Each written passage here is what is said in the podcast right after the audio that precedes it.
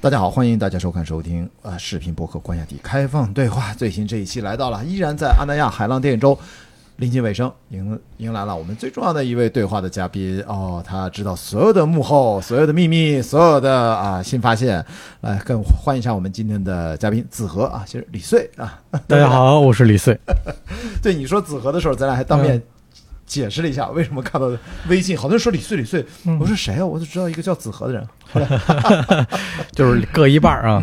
能不能跟大家介绍一下你在这次海浪电影周啊阿那亚海浪电影周的角色、身份、职责？能不能给大家先做个简单的背景介绍？嗯、大家好，我是李穗，我是阿那亚呃，我是海浪电影周的首席执行官啊、嗯大概就是这个电影节的管家吧。啊大管家，哎呦天哪！我这是来到这儿，这个整个活动下来将近十天呢，七八天其实是比较紧凑的，可能头和尾还好一点，是吧？。对对对，嗯，然后怎么样？跟这次到现在心情如何？此刻昨天晚上颁奖礼终于没下雨，对，开头下了个雨，大家吓跑了，哎呦简直下，监测了很长时间的这个天气。嗯说长舒一口气是吧？嗯，对对对，嗯电影电影节的颁奖典礼做完，基本上就就算大家都可以放松一些了。嗯嗯，接下来最后一天收收尾，然后大家开一些呃开心的 party，就就终于啊，我们今年就算圆满成功了。对嗯，，然后晚上还有一个音乐会啊，对所以我最后那个孙佳一的音乐会跟他有个对话，约在明天中午啊。嗯你看这贼不走空啊，来都来了，说我来原来是最后收尾的，呃，都得抓着。嗯 怎么样？跟大家讲讲这个，因为第一次是二零二一年，嗯，那个时候你其实从第一届开始做，那时候还叫什么什么电影计划，还不叫海浪电影周呢，对吧？对，二但是二一年我我还没有参加团队呢，二一年我还没有参加到嗯，安娜的这个这个体系当中。二一年就你来了就给折腾成这样了，对对是这意思啊？对对对，那个时候就是呃第一次出现就就在行业里有注意到嘛，因为毕竟。呃，基本上业界所有重要的公司都嗯发起了或参与了这件事情。对，然后虽然当时好像很短暂，但是声势很浩大。是，呃，在其他的工作当中就已经有意识到，哦、未来可能会出现一个很独特的呃电影周或者电影节，呃，在中国的这个这个现有的电影节体系里。但当时肯定没有想到，呃，它出现的时候还是我来做，就是当时是没有想到的啊。嗯对你那时候在海南，在海南还是在平遥啊？二一年，二一年。呃，估计是应该海南，应该是海南，应该是海南。应该海南。然后你是做电影节这个相关的组织工作嗯。多多久了？从最早追溯到哪里了？我追溯到二零一六年，嗯。二零一六年最早在 Force 做做嗯。做志愿者，然后做项目，然后一直开始做他的产业方向的工作，嗯，然后后来到海南，然后中间又去了一年平遥，然后来到阿那亚，大概，嗯。哦，现在阿那亚等于其实你现在嗯，等于呃所供职应该是阿那亚的文化公司，就跟天野那边是一条线，对对我？其实供职在阿那亚影视，它是阿那亚自己的一个呃子公司，它完全在投电影。嗯。那呃，海洋电影周既然跟电影相关，那呃嗯肯定就是由影视来来来参与到这件事情当中。啊，嗯。等于跟谢景这边等于是一个配合，他身份好像是秘书长这种，跟你对对对。的首席执行官，其实你们最主要是你们两个对对对是吧？，我们两个对吧？基本上，难兄难弟的组合。因为我我听他说，好像你还提醒他说啊，你真的你要做电影节目？你以前做制片人的，这很辛苦呀。对呀、对，这是一个太 太辛苦的事情了。嗯，那这个怎么样？跟你之前不管是 First 还是到平遥到呃，说到海南，嗯这个最大的差别，发现怎么样？这一届你来了，算是规模，我觉得这次搞得蛮大的。嗯然后嗯整体的多样性嗯啊，然后特色很鲜明。就是嗯从你个人的体验、自己的电影节的工作经验当中，你自己认为这个最独特的是什么？这次海浪电影周，哦，其他电影节它或或多于嗯纵容于产业，像平遥，它在青年挖掘上，还有把青年推向世界，就是有极大的贡献。哦对，然后像呃 Force，它在最早最早最早挖掘的那种那种挖掘性，它是有一个十几年的传承了。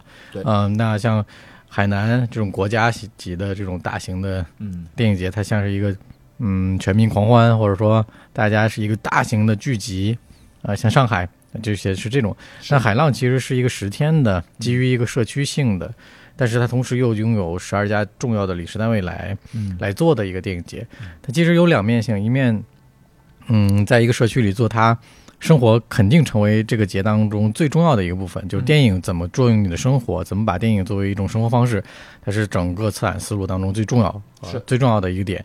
所以也是现在大家最最能立刻感受到的，它在浪漫的海边，在湿地里放放电影，在各种剧场里放电影。嗯。那另外一个就是，呃，它其实有一个十几个人的理事单位，那这个理事单位是聚集了中国所有最最有力量的电影公司，它未来一定也在产业方方向有有更突出的、快速的、直接的那种帮扶。嗯它可能跟其他电影节又有些区别，嗯但是呃，可能最直观的还是今年可能一定还是呃如何参与和感受这个电影节。嗯，嗯，之后可能就是呃这个电影节将会出现什么样的电影。嗯嗯，所以说你觉得它最重要的意义和价值，明显的感觉到它跟国内区区别度还是很鲜明的。我觉得一个是年轻电影人，然后偏商业的类型，面向市场的内容项目的扶持。然后还有很多，我觉得这个放映是不是也比较有特色？对啊，这个选择呢是以什么样的参照？因为现在我觉得你内容上，因为昨天我正好参加那嗯志愿军的活动，嗯我觉得副总在这说的也蛮清楚的。哎，嗯我觉得他提炼这个要点中影啊，一定要支持啊，至少要做三十个项目啊，那目标都很清晰了。哎，但我觉得对于观众这一趴，呃，吸引除了创作者、理事单位互相业内支持之外，但对于公众，像你大家买票来或者来这儿进影院看电影，特别是明年可能会有更大的场地是吧？更大的范围，那是用什么样的呃吸引观众的角度，是会什么样的定位？嗯、我们我们看整个电影节的不同，像其他的城市电影节，它是基于一个呃具有综合性的城市，它在不同的地区有不同的电影的放映，多家影院的参与和联合。嗯但是海浪是在阿奈这个社区里举办的，对，它某种意义上是更像是一个社区的观影环境。嗯那这个社区能不能给大家介绍一下？怕大家对阿那亚其实不太了解，这个什么社区对吧阿？那这这个社区，那介绍起来就就过过于复杂了，我觉得。呃，它是一个嗯，在北北方沿海的一个城镇，在北戴河，嗯然后它呃独立整整建造了一个我其实潘世外桃源式的东西啊、呃，它它非常的完整，然后里面有各种的呃艺术的空间，比如它有平方面积，这是一个哇这个你问倒我了，啊，我就反正我感觉嗯。走路至少是横向的，目前已开放的部分，海岸线就至少两三公里长，哦，目前海岸线有六公里呢。啊，已经从现在，开始，海岸线有六公里，然后，呃，接下来新的一新的这个九期九期开放，它可能有十二公里的海岸线，其实是一个满啊满，沿海的嗯。呃布局的一个一个模式，在往海往海的一边一直在延伸。下届要不组织个马拉松吧？一个往返海滩马拉松半程，这就半程半马就出来了。哦，我们其实今天就想组织这个体育运动的，有我在吗？对啊，我觉得太棒了，我们适合嗯园区里跑一跑，海边跑一跑，湿地跑一跑，哪怕就跑个五公里、十公里，不用搞半马那么嗯 hardcore，、就是嗯因为你的沙滩有沙滩跑也很好呀。嗯然后哪怕就短短距离的三公里、五公里，或者你可以跑到呃，我们其实都是越野跑的概念啊。你看又到我的专业了，嗯就就有一段跑沙滩，有一段跑硬路，然后嗯围着园区跑一跑。这个我觉得是一个很好的阿那亚的园区的推广，是啊有，点一个线路。是啊嗯，，尤其等到搞一搞。新的场地开放，它能承载量会更大，那就会更有趣了。嗯而且特别适合什么呢？就是你可能明年是不是可能还是呃，我听说是可能是吧，也是一个在在夏夏天末尾的时候，嗯大家可以这个活动在电影节一开始做，嗯你不管是志愿者、爱好者，你先嗯。跑一跑，了解地形儿，然后其实是个导览手册。对，然后立着大牌子，您现在已经跑到了五公里，这个地方是一千五百人的剧场，这里是什么海边的一幕？就是我觉得跑完了，大家认识门了，哎，过几天你就就彻底的放开了，因为很多人他没来过，其实还有点懵的。是的，这个园区我估计要三天才能感受到所有的美好的东西吧。啊。刚才，而且嗯。你要是第一次来，像我到现在很多店根本就没有去打卡，或者说去，别说打卡了，我就两个书店我很关心，嗯。啊，单向空间、理想国我都分别去了，因为我喜欢看书，喜欢翻书，就还有很多好好吃的好玩的、都来不及逛，嗯。所以我觉得没准儿啊，就是嗯。这是扯闲篇儿啊。要是跟体育运动结合，这个咱俩又有的除了帆船这个结合之外，跑步我的，因为我们之前跟旅游就搞那个电影行业内的跑出勇气，咱可以嗯。搬过来再组织，我们组织了好几届，嗯。圈内影响很大，就是嗯。都来几百人，每次一组织大家就跑个十公里什么这种，就特别开心。嗯，我觉得对于阿那亚这个面积挺大的一个社区，可能直接建立一个是感性认知是非常有效。是这就嗯是阿那亚啊，因为刚才再跟大家解释一下啊，这华北平原的一片 沿海，一个很美丽的沙滩，社区，很美丽的沙滩，嗯很很有趣的、很有风格的一个这样的一个建筑群落，还有嗯反正我觉得亲切感啊、消费啊、休休闲啊，呃，算是从视觉上、从感受上都非常好的一片这个社群。然后而且那个海滩真的很像戛纳，我觉得就是我去过几次嘛，就戛纳电影节，我就坐那儿经常发个呆，哇，我就能想象再过两年这个地方会每到电影节的时候。就感觉直接接轨了，这个跟三亚不一样，对吧？三亚很很晒嘛，嗯，去过那个明显的感觉到这个北方怎么样？我就觉得这次给你带来是不是还是挺不一样的体验？是这个，呃，我们那天放完映也是我大概六年来，呃，放映效果觉得最美好的、最美好的时刻吧。啊，我觉得很很多在场的人都能感到，对对，太棒了，要要反复的回味，说来支撑你继续做电影节，太棒了，嗯。整个所有人看完电影之后，然后再看映后的一些演出，对，太棒了，嗯。然后你自己觉得这个电影节从最早你接手决定做这个事儿，嗯，跟你到现在做完那个想象怎么样？大概达到了你的这种想象契合度有多少？你觉得最满意的是什么？或者小说点小遗憾这种？就是我我其实，在做之前，就是因为对。整个落地在一个社区的电影节，其实没有特别完整的想象。嗯，大家基于城市电影节的经验，觉得它一定会是一个某种样子的吧？那头一次在户外支了这么多的荧幕，然后好多呀，对，每一个荧幕都 形状都都很特别。然后呃，在每个荧幕里适配不同的片子，然后再去摸索可能来看的观众是哪一种哪一种观众。呃，以前其实做城市电影不太需要想象观众吧，对，就是可能一个大的人人数计量的这样的一个城市，它一定能为这个电影找到它的影迷，对吧？但是你来到安那亚的话，呃，它其实有很多很综合的因素，呃，它。呃，标志某一种文化的群体的人群存在在这个社区里，啊，标志某一种审美趣味的人在这个社区里。那他在影片的选择上和在环境的呈现上，其实是要真的认真研究的。是的，它是一个某种程度上，我觉得它它具有人类学和社会学的研究的可可能性，就是未来社区会变成什么样子，未来的电影节会变成什么样子。然后大的综合体的可能的失效和疲软，就是你你会发现。越来越多的大的电影节其实不像原来那么热闹了，嗯，那其实是未来会走向什么方向？其实做完今年之后会给自己带来很多思考性的东西，就是，呃，我们我第一，我比如说我们还需要一个什么样的电影节？然后需要电影节吗？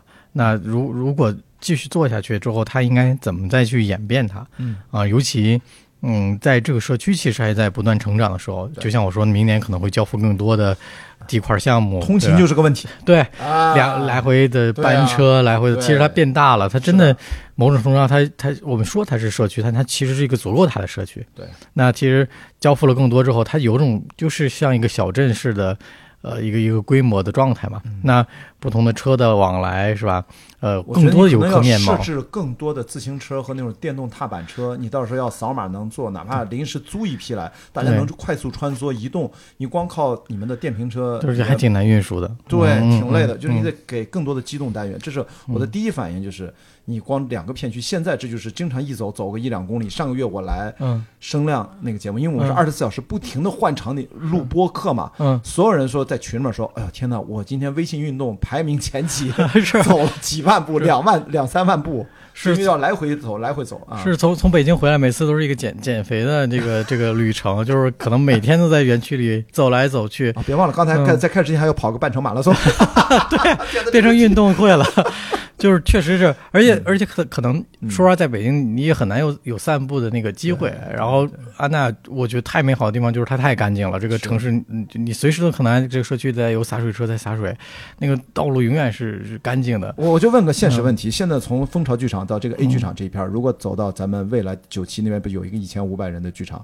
就是咱先不管明年是主剧场在哪儿，这两者之间是不是在？距离挺远的，呃，对，你是走不到的，哦哦，是走不到，走肯定是走不到的，这都是都都多多多远了？这个啊，我不是从六六公里到十二公里嘛？你相当于从六公里到十二公里跨越的一个一个很长的海岸线，完全是两片，因为那完全两片区我还没有去嘛。对对对，明天咱们可以逛逛，那其实挨着河了，就是到了另外另外的一个大的片区了。太好了，所以一定要用车。对对对，一定要给给明年留下更好的一个期待和想象。对，感觉你这还真不错，你光内部换地儿你都切，对，可以把自己的空间完全明年。是一个全新的样貌，可以这么理解啊，一定的，它一定会特别。然后，呃，分成主会场、分会场了，就得。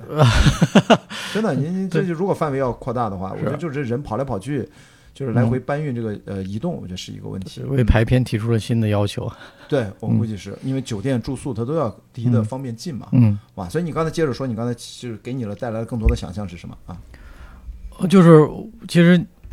每每年在做电影节之前啊，其实大家都在使出浑身解数，要做一个什么样的电影节，把自己能拿出来的东西都拿出来。但是在在整个策划案不断的增加增加，然后到了开节，OK，我们封封封锁啊，就是就封掉，然后我们开始不再做策划和增加的时候，其实那一刻是是有惶恐的，就是说，哎，那我们明天怎么干啊？这电影节是吧？干到顶到这儿了，对啊，就是所有的团队里就是能能能弄的事儿，基本上都都浑身解数了，就是不给自己留后路。对啊，就做事就得那么做。对，其实也也没有想过说，哎，我留一手，这这没有。但是，呃，我那天有一个特别直观的感受，就是。呃，我送别的老师去录播课，然后就进入阿奈的艺术中心那个剧场里，然后大赛大概晚上的时候，那个剧场已经空无一人了嘛，就艺术馆的闭馆。啊，我从那个美术馆里往外走的时候，正好底下的圆形剧场在演四重奏啊，然后当我走到那个剧场里，听到这个四重奏的时候，其实是会被震撼掉的。就是我我其实本身并不是一个长期有听呃重奏交响乐的习惯的一个人，是孙佳音那场吗？呃。应该是，应该是，应该是，应该是，呃，孙燕艺或者是三山泽的演出。对，然后我就在艺术馆的长椅上就坐着，因为整个馆里已经空无一人了。然后我大概给自己偷个懒，在那儿听一会儿。你会发现，呃，你你你，如果在这个社区里撞到这种美好的东西，是很意外的。然后这种意外是让你觉得，呃，你依然获得了新的感受。那个感受是你用想象，还有用策划、用文字，其实是得不出来的。嗯，那。嗯，等到二零二四年，我们再做海浪电影周的时候，嗯，其实我们其实还有一年的时间，在这个社区里兜兜转转，它每天都在发生着不同的文化活动，就像声量那样的大型的播客，对啊，包括文学节，包括不同的人来到这个社区。下个月戏剧节。对，下个月的戏剧节，就是作为我们策划的团队，他一定是基于自己的感受，然后把它传递给别人。所以在那一刻，我在听到整个美术馆里，就是我作为一个非常意外的听众，听到这场演出的时候，然后通过那个砖石美术馆特别漂亮的结构，它裁出了一一片天空，然后你听的音乐，看的天空，因为在楼上嘛，其实你也没有办法看到特别底下，做一个偷偷的偷偷听者，那个时候你会觉得哦。那我一定还会在这个一年的期间里，在这个社区里偶遇到这说我自己都无法想象的美好的场景。嗯，那它一定会激发着我们把二零二四年的海浪电影周打造成一个呃不一样的，跟今年甚至还有变化的，嗯，变化的内容。这是在观影环境上的思考啊。对，那在产业上的思考，其实。我们一定要做到，我们真的开始做孵化和影片。就像我们在做文学到电影的改编的时候，其实呃，我们选中了文本啊，雪涛老师、邱尔老师帮我们把文本选出来，那我们就开始做文本的拍摄。那在拍摄之后，我们就是开始思考这些影片是不是能真的，呃，在我们众多的理事单位的帮助下，它能进入孵化。嗯。进入开拍，那这一套思路其实是跟传统电影节的创投有些区别的啊，毕竟其实做了太多年的创投，在里面是有疲惫感的。对，那我相信参加者也是有一样的疲惫感啊。那我们怎么在这一端再做出一些真正的实际的努力，依托于中影，依托于整个理事单位，依托于阿奈的自己的文化的调性和品牌上的思考？我觉得这些都是会让他未来二零二四年一定会给大家呈现出一个不同的样貌的一些。基因性的存在。对，这次给我印象最深的，其实文学到电影这个概念，我觉得它刺激到我，因为我做这么多年电影制片人的工作，我们以前往往觉得像你说的很常见的创投，它经常这个电影节它是一个二传手一个平台，它就只是从我这儿过一道。嗯。但是我觉得这次好像海浪电影周，我觉得感觉是把项目的源头放到了这里。嗯。就是而且源头的倾向性，我的切入点从文学到电影。就你不是从一个翻拍片儿，或者从那个哪儿来，或者买了一个版权，或者是一一个引进，或者怎么样，它就是从。电影的文本的文学性的角度切入，而且是让文学性的代表，就是上一代的代表，经常我们经常提到什么芦苇老师啊什么，你看他们都很呃余华，就那那个年代，但现在到了双雪涛啊，到到班宇啊，就这又是一代啊，最近这这这东北文艺复兴啊这一波啊拿过来，然后他一定有他们的视角，然后跟年轻的电影人和理事单位，这个跟大家背景解释一下，就是一些业内活跃的一线的核心公司，我们说俗一点。靠谱公司，对。对？吧？就是 他们说做和不做，他如果不做，他会也会告诉你这个东西可能不适合我们，嗯。风格啊、样式啊、类型啊。但是靠谱加靠谱的元素，然后放到咱们这个电影节，我看到了是一种新的起点。嗯这个是我觉得这次印象最深的一个，就是能明显的不只是甘于做一个 纯展示，哎，您来来来来了都是客，就那种您走一趟，然后也送走了。但这次感觉从头开始，未来还能追踪，而且你们当时不也有四个孵化的项目嘛？嗯，我这样跟秦海燕不也录嘛？他也是四个导师之一，是也是要一对一的这样去辅导，后面也应该会有对接的公司吧？对的对的，也是帮他做出，所以给我的感觉就是，如果效率够快的话，明年不管是下半年什么时候再办，二零二四年其实都有可能会看到，如果有拍完的电影，能不能再放或者怎么样，或者无论如何，二零二五年是肯定会有的。是的 是的，是的是这就的，跟一般的电影节会节奏挺不一样的，嗯，就是存活率或者成活率，应该叫成活率，应该会高很多。嗯。这是你是在这方面是怎么样？是大家最早的这是怎么碰撞出来？是你怎么找到的这个定位啊，或者就特色？嗯呃，其实这这个我觉得这跟一开始的基因就有关。最最开始的时候，就像你说的，二一年的时候，他其实就有这样的想法在了嘛。因为呃，一个由业内公司联合发起的电影周，它和作为一个公共文化的电影周，一定是有所区别的。这有点小圈子，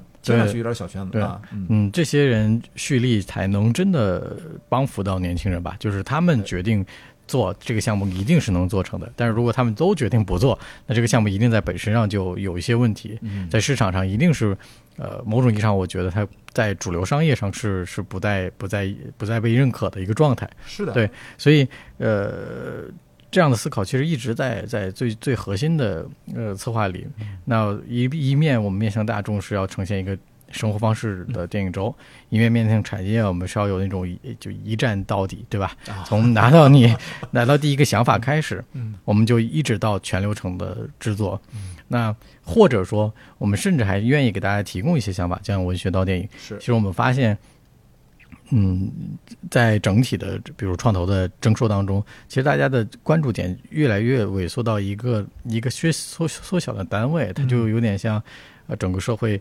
呃，像戴锦华老师说的，像坍缩性，整个社会的坍缩之后，大家被封锁在自己的信息的茧房里，所以你对生命的感受不再具有多元性身份的思考，对呃甚至你很多人也不太关心，呃，周围不同身份人的生活到底是如何，大家被分散化。嗯那另外一层次，在整个写作的生生态圈层里，其实有越来越多的人化身成为了写作者。他们有些人可能本身是警察，本身是医生，呃，本身也是很成功的小说家。嗯其实这些创作的启发性和这些创作从源头性上的补充，对于一个一个呃完整的创作生态，尤其电影的这种综合和开源的生态是极为重要的。嗯那其实一开始最早最早，我大概在六年前就很思考说，一个青年的导演，他的核心能力其实是导演能力。嗯那他需要用写作剧本来证明自己是一个有导演能力的人吗？其实里面有有一些伪命题。那在像文学到电影这些当中，其实我们是为大家提供更多元的想法，嗯同时要认证导演的导演能力，于是在拍摄一些短片，然后我们再进行一个长线的孵化。所以其实是多种可能性的一种巨大的融合，它会让这个事儿变得非常有趣。所以那一天每个作家也很开心，对，就无论他拍摄出来的短片符不符合作家的想象，就是作家也会觉得哇，原来还可以这样，就是 他或者我我见了作家给其中一个导演写长文，就是类似你抓到了我整个影这个小说当中最核心的一点，虽然你看起来这个东西和我的小说并不是一一吻合的，嗯，就那种呃不同文本之间的跨越，我觉得是非常美妙的一个时刻。所以呃那天我觉得也是整个电影节当中呃具有开创性的一种思考性的东西，呃就是他成功的给大家提供了一个小样本，也许可以这样做，嗯。因为那天李修文老师在那个沙龙还被观众问到嘛，嗯说到底这个文学到电影怎么就算一个成功的电影改编？嗯然后李修文老师说，那就这个电影如果 电影本身的标准衡量它是好电影，它就是成功的改编。对 对 对，对了，呃是另外一个是另外一个、呃导演说的吧？李学文老师在旁边附和里说，嗯我完全同意。其实就是呃，刚才我记得主持人好像在那说，是不是让文学的归文学，让电影的归电影？嗯，改编其实是其实是你的创意的一个源头。你最终你肯定是要拿电影的标准来衡量电影啊。是的，你不能说因为它是个文学改编，然后你其实再强调它里面按照文学的标准怎么对它要要求。我觉得现在好像大家已经开始有了这种非常专业的认知，嗯通过你们这个活动能在扩散。嗯所以说，再到下一步，你觉得明年会你的启发，你会是脑子里面已经有明年的画面吗？就是哪会很不一样，或者怎么样？会特别是你此刻啊，基本上都落听了啊，基本上都是顺利搞完了这个活动，它是不是就会开始刺激你？就像我参加很多超马越野跑比赛，嗯不管中间多么痛苦，经常自我质疑，一旦到了终点，挂上那个完赛奖牌，嗯马上哦，下一场比赛在哪儿？我要开始。你现在会有这种心情吗？呃，其其实我我很难想象说，二零二四年海洋电影周是一个什么样子。就是这这基于我想象力的匮乏，我不是一个想象力丰富的人，所以其实很难想象。但是可能我我每一场活动结束之后，我会第一闪现出来说，哎，也许明年我再找这样这样这样的几个人，我要去立刻找他聊一聊。我要立刻跟他讲一下，哎，你看我我们今年做成这样，然后我有一些新的想法，这个想法在你的专业领域是不是可行性的？所以其实作为一个电影节的策展人的最核心的要素啊，一方面是要有管家能力，就是对，你要对你要知道甚至甚至要知道每一个剧场后面有多少个洗手间，对吧？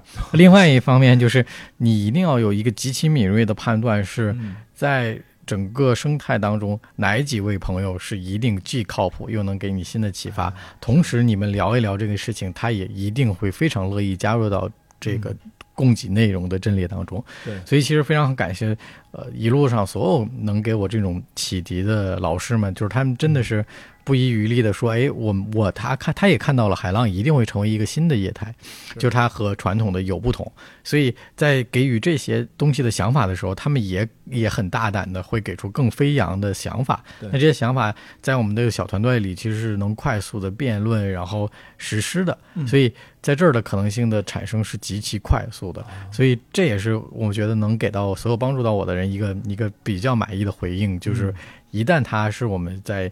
呃，意识上相通的事情，它一定会落地，它一定会成成为一个真正能发生的事情。嗯嗯，所以我现在我是经历了之后，一个是啊，我觉得我的片子肯定会出来，下明年肯定会有一个更长的版本来放。这次错过了嘛，就是嗯阴差阳错，我也很遗憾。我我要看到这一版，我刚才问他也在六月底了，嗯或者说就到七月份之前，肯定他能踏踏实实、认真的剪一版出来。另外一个就是，我觉得像这么多的沙龙，其实我大概参加了一半吧，嗯我都觉得肯定是明年会更丰富。嗯，只要需要的话，我觉得我都特别想传点有创意的这种小的沙龙和论坛。因为那天，呃，阿美和呃呃田雨生那场、不是，因为正好有一个嘉宾，因为、嗯。呃身体生病没来嘛，嗯。三个人在那聊，嗯。他们老在台台上来 Q 台下的我，后来我也在台下讨论，是。后来下来就说，哎呀，这个早知道你在这儿，其实你上上来。你上来就直接，因为林瑶她毕竟是学哲学和嗯。法学的博士，嗯。经常他们聊不是爱情片的样态的问题嘛，嗯。所以我觉得他们俩就有点有点努着来，有点费劲，所以我说没关系，嗯。我们有场外谈，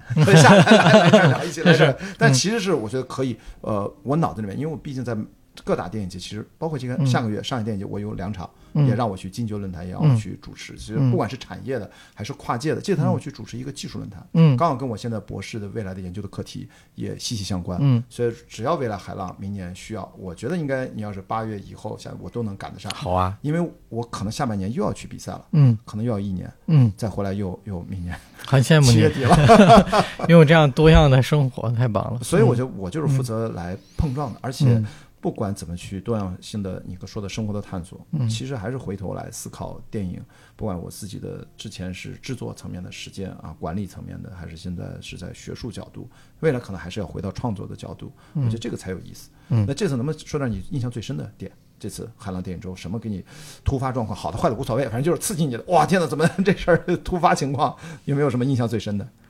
印象最深，嗯，是第一天下雨吗？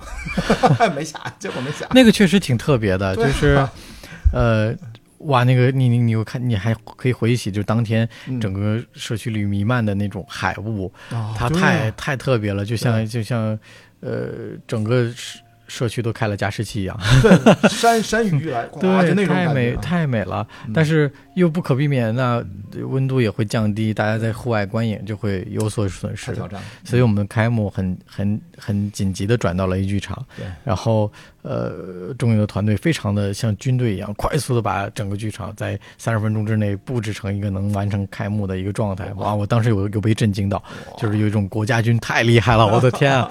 然后呃，但是我们又又非常决定说，就算在海边，呃，我们没有太多的观众能感受到荧幕的魅力，我们依然在这边开场之后，五分钟之后在那边同时开场。嗯。所以其实那天在 A G 里放了《造梦之家》的同时，我们在海边其实也有放《造梦之家》，嗯。甚至也有一些观众在那种水雾当中把这个片子看完。哇，那是很很很感动的，就是，嗯，无论就是呃天气如何，无论环境如何，其实电影一直会一直会存在的这种这种标志性的对情感，会让那一瞬间让自己获得力量。嗯就是我们我还记得在隔着那些水雾，然后打到荧幕上，你依然会看到那个那个光亮和光晕，太美了。而且是自自动加滤镜，对对对 从来对，没有过这太漂亮了。种物理滤物理滤镜。对对，而且呃，你们有一个商业合作伙伴的那个短片，我看了，不就也在风雨当中，在车上插着那电动车，还放电影呢，在那儿。这田雨生监制那小短片吧，我还问他来着。对对对。我操，那你看，就是嗯。其实户外嗯。呃放映电影，它就是只要你放映机不被淋湿了，你那个幕，你就是下着雨，其实一样放的，对对还是挺刺激的。对，一定会很难忘的。我觉得那一天在海边看到这部片子的嗯。观众一定会就是会记忆记忆一生，对，太美了。好像呃，第一届的时候，我不知道有没有海沙滩放映，好像只有户外，好像嗯没有沙滩。嗯，这次沙滩应该是最典型的，而且对你们刚好还跟戛纳还互动了哈。是感觉有分会场，几乎同步。我们今晚那个《末路狂花》是戛纳刚刚回来之后的第一次放映，在酒神剧场，哇，嗯那应该去看一下，应该要去看一下现在。去看一眼。嗯但是嗯不行，我得看那个孙佳怡的演出。嗯那那有没有其他的可以值得跟大家分享的那么一两个时刻，或者突然让你觉得哪儿特别不一样，或者说，哎，这次就是感觉做这个策划没没白花心思。哦，我觉得整体的社区的那种浪漫感是给到大家的，就是，嗯，我们依然有有有有在沙滩上，哇，这已经非常标志的一个一个记忆点。对，然后大概在晚上之后，依然可以去呃日间营地的那这个湿地公园里去看稍稍有一些惊悚质感的影片，嗯，大家一起孵化 大家一起去看，对，所有人就是躺在沙滩椅上，然后瑟瑟发抖。瑟，瑟发抖，然后想哦一会儿该怎么穿越这个森林啊，象征抱着杨大一在那儿，对啊、他们俩去看的，特别对搞，笑。他们都整个片子都会让你觉得哦，他找到了所处的环境吧，嗯然后呃虽然也很很很累，你要奔波不同的场地，但你会觉得呃来到这儿的人一定会有一个新的感受，就是因为我们这代人很多呃出生之后在电影院里的。观影习惯就是在电影院里，就是我们错过了露天电影时代的嗯那些美好的东西。嗯但是其实中国最高观影人次的时候是在露天电影年代嘛。那流动放映队那个时候，对下下农村都靠那个。对对对，所以整个露天电影再拿出来的时候，其实有一种特别神的感受吧，就是。呃，那天呃林克在讲京剧的时候讲嘛，说京剧最开始表演的时候是某种程度上是给神看的，那这种那种肢体上的是给神性，其实是去人性的一个过程。然后你会发现，呃，露天电影它某种程度上它就具有那种神性的时刻，呃，尤其在海边，你听着海浪的声音，那是地球和月亮啊与来回潮汐的作用。然后你看到对海浪声，你看到荧幕的光，然后和和星星。其实，在社区里，安奈亚社区是可以看到星星的。对啊，那那种美好的状态也很特别。嗯然后在酒神剧场，其实在放映前是正好日落的时刻对，你会看到那个太阳日落到酒神剧场的后面，然后荧幕再亮起来。嗯其实这种时刻是非常特别的，你就感觉自己某种程度上真的置身在一个星球上。嗯那个，呃，我记得特清楚我，我第一次去看酒神的巡场，呃，那我我坐在酒神的那个台石阶上，然后你看到整个太阳正在往荧那个酒神的背后在落，然后荧幕上开始起亮光，然后开始有有星星开始做测试，那种之后你你感觉整个星球是在转的，嗯。啊，就是你在漫漫长的这个社会生活当中、城市生活当中，你其实忘了自己生活在一个星球上，这个星球在转，然后带着你不停的往前走，然后周围还有一群星星也跟着在转的，你会忘掉这个事情。但是你看到露天电影的时候，你会突然回忆起，其实一切都是这样不断的在运动，然后它跟你都有关联。就每一颗星星的运动其实是跟你有关的，就是因为这种有关，你会注意到你和环境之间的有关，你和自然之间的有关，然后再扩大到你会注意到。哦，回到吧，你注意到你和你身边人的有关，所以好多那个我的志愿者和好多我的工作人员都在反馈说，哇，这个这个电影节就太适合谈恋爱了，恋爱电影节，恋爱电影节哇。就感觉每一个人都互相获得了新的亲密关系，无论是战友也好，还是爱情也好，还是羡慕别人爱情也好，就你会觉得，呃，你重拾了对人和人之间关系的信任，尤其你会意识到自己还作为一个特别鲜活的、有思考性和感知力的人，存在于这个环境当中，这太特别了。所以这是我猜测。呃，我在之前体验的电影节没有体验到的，因为以前可能为了看某个影片要去赶场，赶完场之后，唯一的交流是在，比如说唯一交流像小西天门口抽烟是吧？哎，这是一个特 特特北京了，太北京的一个一个一个交流了，就每次我在那个场合都很紧张，就是因为发现周围所有的人都认识，但你感觉你也不可能跟每一个人说上那一句话，然后就低头看我的滴滴还没到，我滴滴还没到，然后看好戴戴爷走过来了，就是你懂吧？就紧张起来，我要开始学生提回答问题，就是你你会发现所有的这个环境，其实那个观影和你在这个社区观影是完全不一样对。的，这个社区观影就是。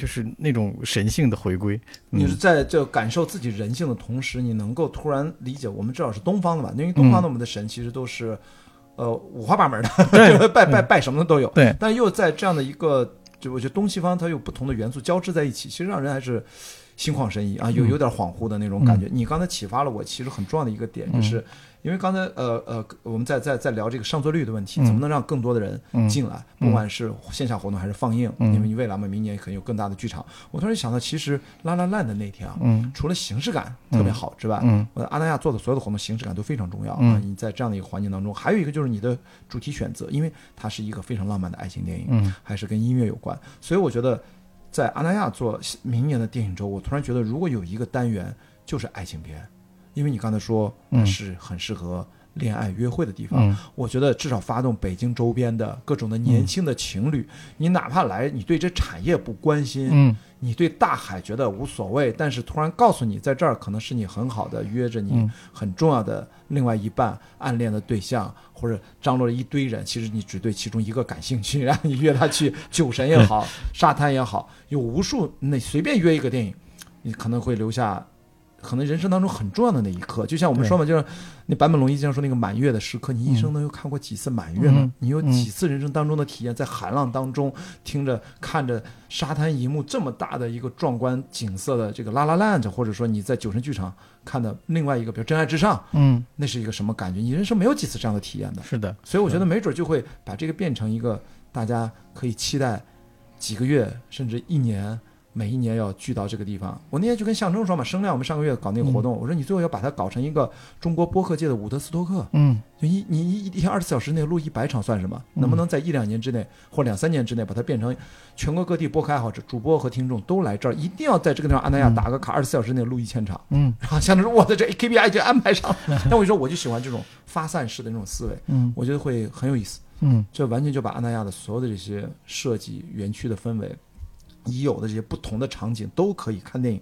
因为你光户外就这次有四到五种吧，嗯。不同的户外的形式，我觉得会非常浪漫，会抓住年轻人让他们来。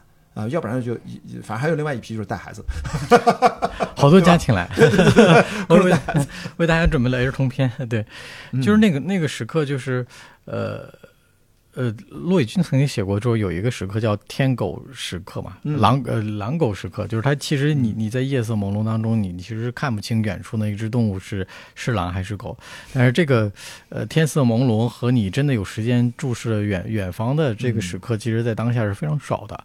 那哎海浪其实是一定能给大家一个这样注视的时刻。我其实不太担心上座率，我太不太担心明年的上座率吧。嗯就是某种程度上，就是呃，一旦有人走进那个剧场，是一定会瞬间被抓住的。啊呃，对我当时走进酒神的时候，听到呃周迅的歌声。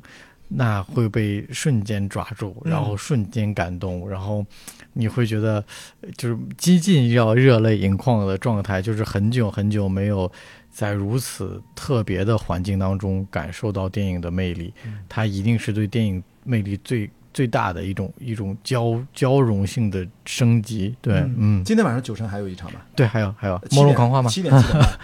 呃，七点，七点，我就音乐会完了之后嗯去，一定去，哪怕看个结尾，也要去感受一下那个酒神剧场的气质，是完全不一样的。对，所以你自己做完这个真正的呃，算是辗转了那么几次啊，因为嗯你前两次都是在内地的，这次嗯来到了海边，嗯是不是有了海？就我刚才说那个形式感的东西，其实是不是对你来说这个东西非常重要？或者你们有没有聚焦它？因为给我的感觉就是真的，呃，海浪电影周干的每一件事情，组织的每一个活动，我觉得它都有极强的形式感。嗯这是不是也是跟阿那亚这个所谓的社区的氛围契合到一起？这是你们主要的一个设计的有没有一个方向啊、主题或者你们的倾向性，还是怎么样？就是它的外在的风格给人的感受，是会自己会有什么之前的明确的一个引呃引导的方向吗？呃，其其实你看，我们团队其实也也也都有做过其他的电影节的经历。其实大家都是一个成熟的电影节的运营者，哦但是你来到安奈亚之后，你会发现，呃，这些环境会让你立刻联想到我们可以在这儿做什么。这种形式感的产生，其实不是一开始发端而诞生的。哦比如说，最开始来到呃阿那亚做一个电影周，嗯那肯定大家一定要先考察的是电影院。但是阿那亚影院其实有八十到一百二十多座的影院的规模，其实对一个电影节来说，它是不难不难难以承承载的嘛，因为它太太小了。嗯但是虽然它八十到一百二，你你坐在里面又会发现，其实它八十的厅跟一百二呃其他北京一百二的厅差不多大，因为它为了舒适性，它拓宽了座椅的宽哦前排的后排的宽度和座椅本身的宽度。嗯但是呃，那你又会发现，你这个在这个地方办的话，你你一定不能错过的环境有哪些？嗯那一定沙滩排第一，然后这些酒神像这种呃特别有经典性的建筑，就是肯定也会出现在你的名单上。那你基于这样的一些一定要大家体验到的美好的东西，它就会倒逼着整个策划案变得很特别。嗯于是我们开始说，那沙滩太美了，我们要做沙滩上的荧幕，嗯然后开始去测量沙滩上的荧幕的安全性和尺寸，因为我们不是戛纳的地中海气候，就是风还蛮大的。对所以你整个荧幕你能最大做到最大多做到多大？那我们开始研讨，研讨之后，那这个荧幕的雏形出来之后，那在荧幕上应该放映什么样的电影？就其实你反过来推推推推推，啊，对你推着推着推着推着，你就会啊发现，哦，它变得非常符合这个场地的气场，嗯非常符合这个阿那亚的精神上的气场。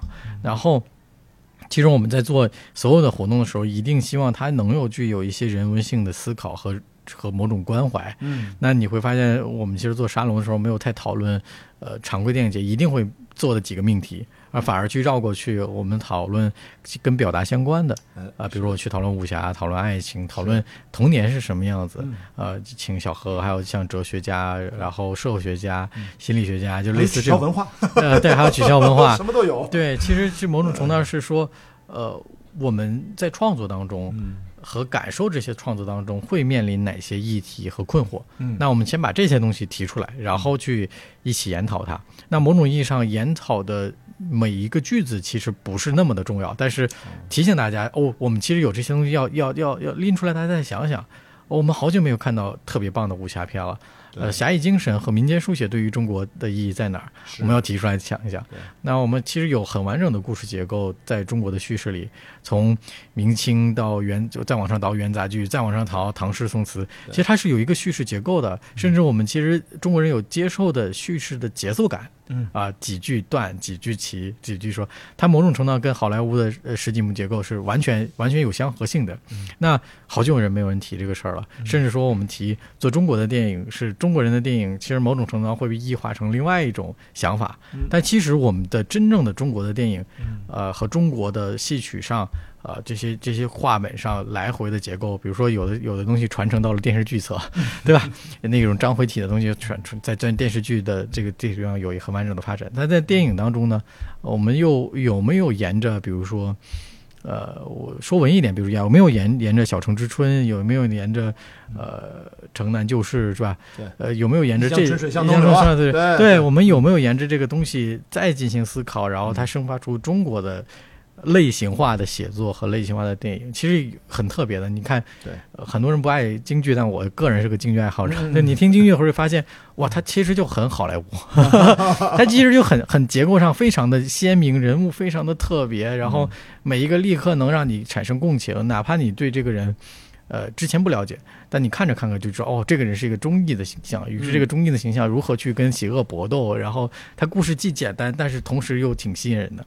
但是，嗯，我们沙龙里其实都想回溯这些需要思考的议题。对。啊，其实呈现的大概是这样的一个状态。嗯。而且我觉得你刚才提到了小河，我突然意识到，好像没有哪个电影节音乐元素有这么多，几乎在每天晚上有一到两场演出，音乐演出，对。在散落在好像这次以 DDC 为主啊，反正还有几场，所以这个是不是也是像你说的，阿那亚本身也自己就衍生出来，它天然就可以有这么多乐队请过来配合这个电影周活动。对的，对的，对的。其实你看，我们在草坪上有爵士乐，然后最后有小河的压轴的演出，然后在 DEC 有不同的乐队，有网文，有我们邀请的各种的类型的音乐都补充还有孙佳在。一种古典，对，还有孙佳是吧一种古典，嗯呃，不，甚至我们还做了呃关于配乐的这样的沙龙。嗯嗯，某种程度上是，嗯、一个电影节其实是十天之内艺术家和艺术家的联合，然后这种联合能产生摩擦和跨界的可能。嗯那我们其实希望就是从所有的元素当中激发现在的年轻导演、创作人来到这个电影节里，他能获得什么样的能量，或者说。嗯，很多传统的电影节其实某种意义上是圈内人和圈内人交朋友嗯啊，我们互相都知道对方的名字，但可能一直是微信好友没见过。那我们在这个电影节碰个杯，大家就是好朋友，终于都见到了。但是海浪其实一直想提供一种，就是我们也可以让更多人和你交朋友。嗯这些人可能比如说是文学圈的作家，我们大概请了大概有十多位文学这样的作家。嗯，可能是音乐人，我们请了快三十多位音乐人的感觉。我们还可能是一些学者，他来自于哲学方向，嗯他来自来自于复旦的历史学系，对吧？是啊，对来自于这些不同的领域看理想就弄了一批嘛，对理想的作者，这些老师坐在这儿，你会发现他能给你不同的视角。那这些不同的视角，在你的创作当中一定会成为一个暗线，一直伴随着你。就是而且你瞬间能知道，哦，他的一些想法，呃，是有多么的独特，然后他的表达。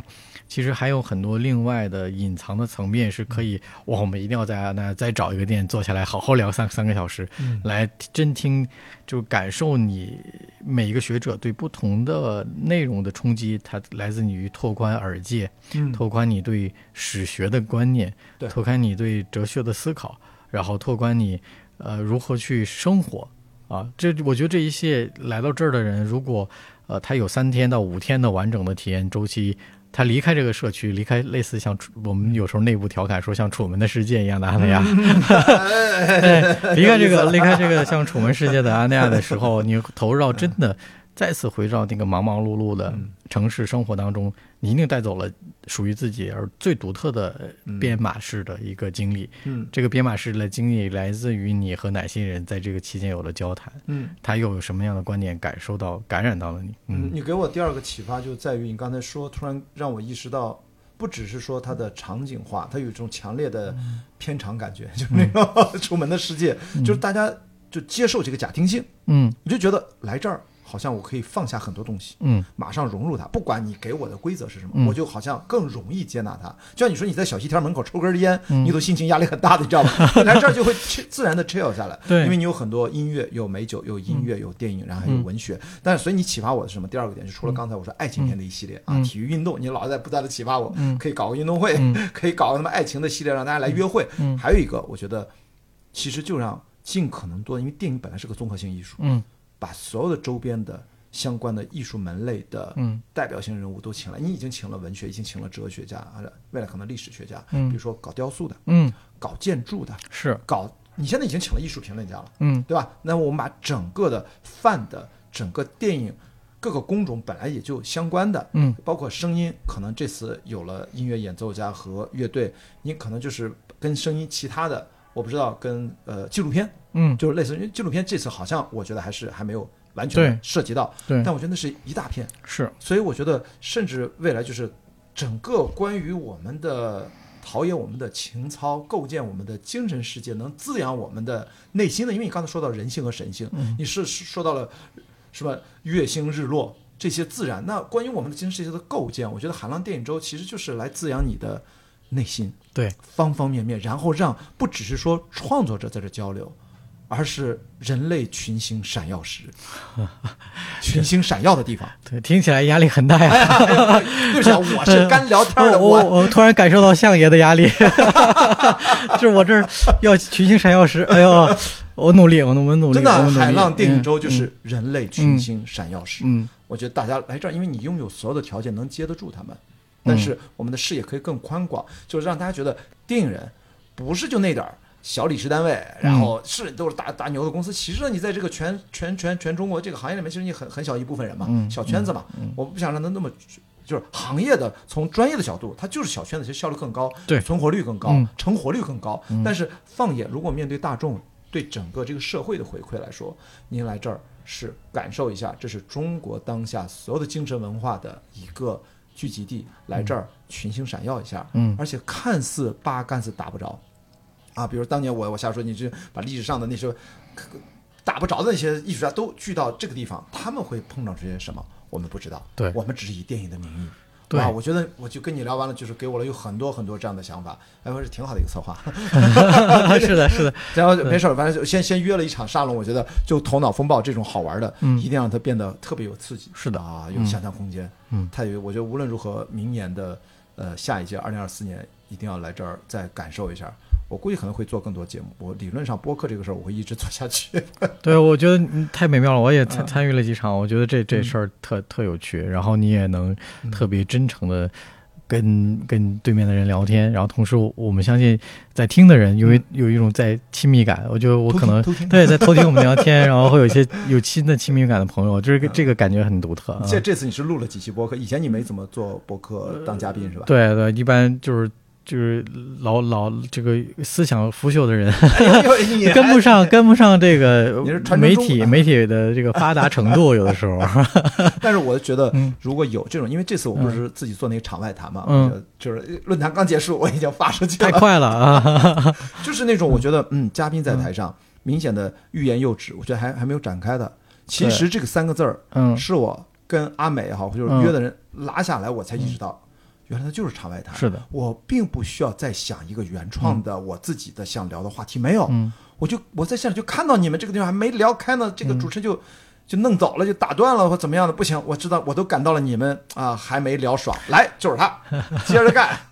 对，尤其对公共领域舆论的这种某种程度上的恐惧感啊，大家其实都都会有一个保护自己的状态。然后我觉得在播客界，这个保护色好像弱一些，而且不是很真诚了啊。呃，或者这么说，就是他当然，因为我请来嘉宾，大部分人这次都是老熟人，老熟人，大家嗯一个呢是有安全感，嗯。第二呢大家都了解我，嗯。我在聊天这方面嗯。其实比大家都敏感，因为我嗯。做电影制片这么多年，嗯。就是跟所谓的这个尺度在哪里，嗯。哪一步多卖少卖一些所以我们养成了这个习惯。哦。而且各大电影节为什么都请我嘛？你下嗯。下呃下个月金爵论坛有两个让我主持啊，就是嗯。北北京、上海就几几百花都请我，你想想，嗯。所以他们其实知道我其实不会犯那种错误嗯啊，不是不会给大家添麻烦，不会给领导添麻烦，不会给嘉宾添麻烦，嗯。说哪儿我都会提。哦，这个地方可以差不多了。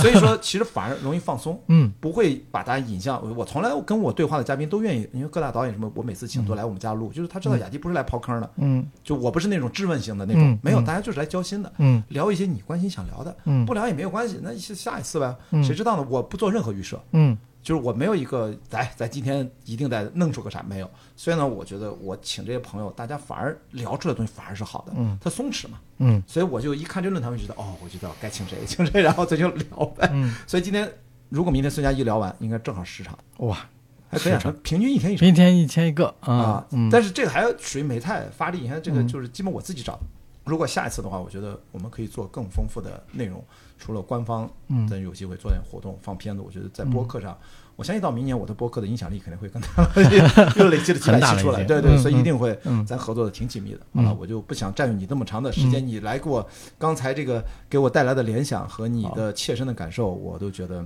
这一趟没白来。好啊，好吧，这个、而且我那天说看完了那个呃呃，就沙滩一幕，我突然说嘛，我小时候真的是经历过那个年代的，嗯。我就觉得哇，有一种回到不是童年，就是叫时空穿越的感觉，嗯。就是一下子很多事儿都想起来了，就是是。我在电影的荧幕的背面看了多少部电影，对，很多电影我看都是反的，反的，嗯，但这次我一看沙丁鱼，操，没有反的，这次因为它要它就这么大，它要稳定，对。它搭了那么多架子，从背面是看看不到到的。我们争取找下次做一个能从背面也看到小一点的就行，哎，嗯。那个那个那种经历一定要补上给大家。嗯。对，其实就是并不在于它大，对，就以后我们就叫正反正反影院，对，你可以看正面，，也可以看反面，是，影响都是一样的。嗯就原来搞笑，我觉得大家可能小朋友可能是亲子场，嗯小朋友啊跑来跑去，有一串乱七八糟，放对动画片嘛，其实热热闹闹会很有意思。嗯，好，感谢感谢嗯李穗，我觉得今天好像跟你聊完了，我的这期节目才能收尾，不然就觉得没捞听。是吧？抓着我了。对呀、你你是最最最具有代表性的。嗯那最后呃，你自己有没有真正的跟大家再分享你的最切身的一个感触，来结束咱们今天的这个小小的对话？有什么啊？休息还是怎么样？还是呃，这个嗯第一个感受是，其实做做常规电影节的时候还是有疲惫感的，就是因为你你送走了很多人之后，哇，终于可以休下来了。对但是海浪给我的一个新的体验是，哦，就是他让我重新审视了自己这个工作和生活的关联。哦，啊、对对，所以可能我接下来会认真的享受自己的生活，就是把这个工作真的融入到了生活当中，它某种任务性的质感消除了哟。所以其实，呃，你要变成这的业主了是吧？对已经是了是吧？就是就是，所以另外一个特点嗯就是，呃，我大家好多同行在呼吁，呃，朋友去电影院看电影，嗯那呃，这事儿很重要，因为我们需要电影院的支撑。但是我觉得我在最后节目最后可能要跟大家分享的是，呃，一定要珍视所有能启发你如何生活的那些要素，然后一直保持一个和自然和周遭一切人敏感的状态。这些一定会让你变得更加的辛苦，但是在这个辛苦的过程当中，一定会变得更加的幸福。对，说的好棒呀！天啊，我都被感染了。为了这句话，我嗯们希望这次我是一个特别特别好的体验，然后我希望明年这个体验一定会更好的。好啊我们一起努力。需要我做任何的帮忙贡献也好，你就随便吱声就完了。啊，好啊，好吧好，好，谢谢李穗，我们今天关雅迪开放对话就到这里，我们下期节目再见。再见。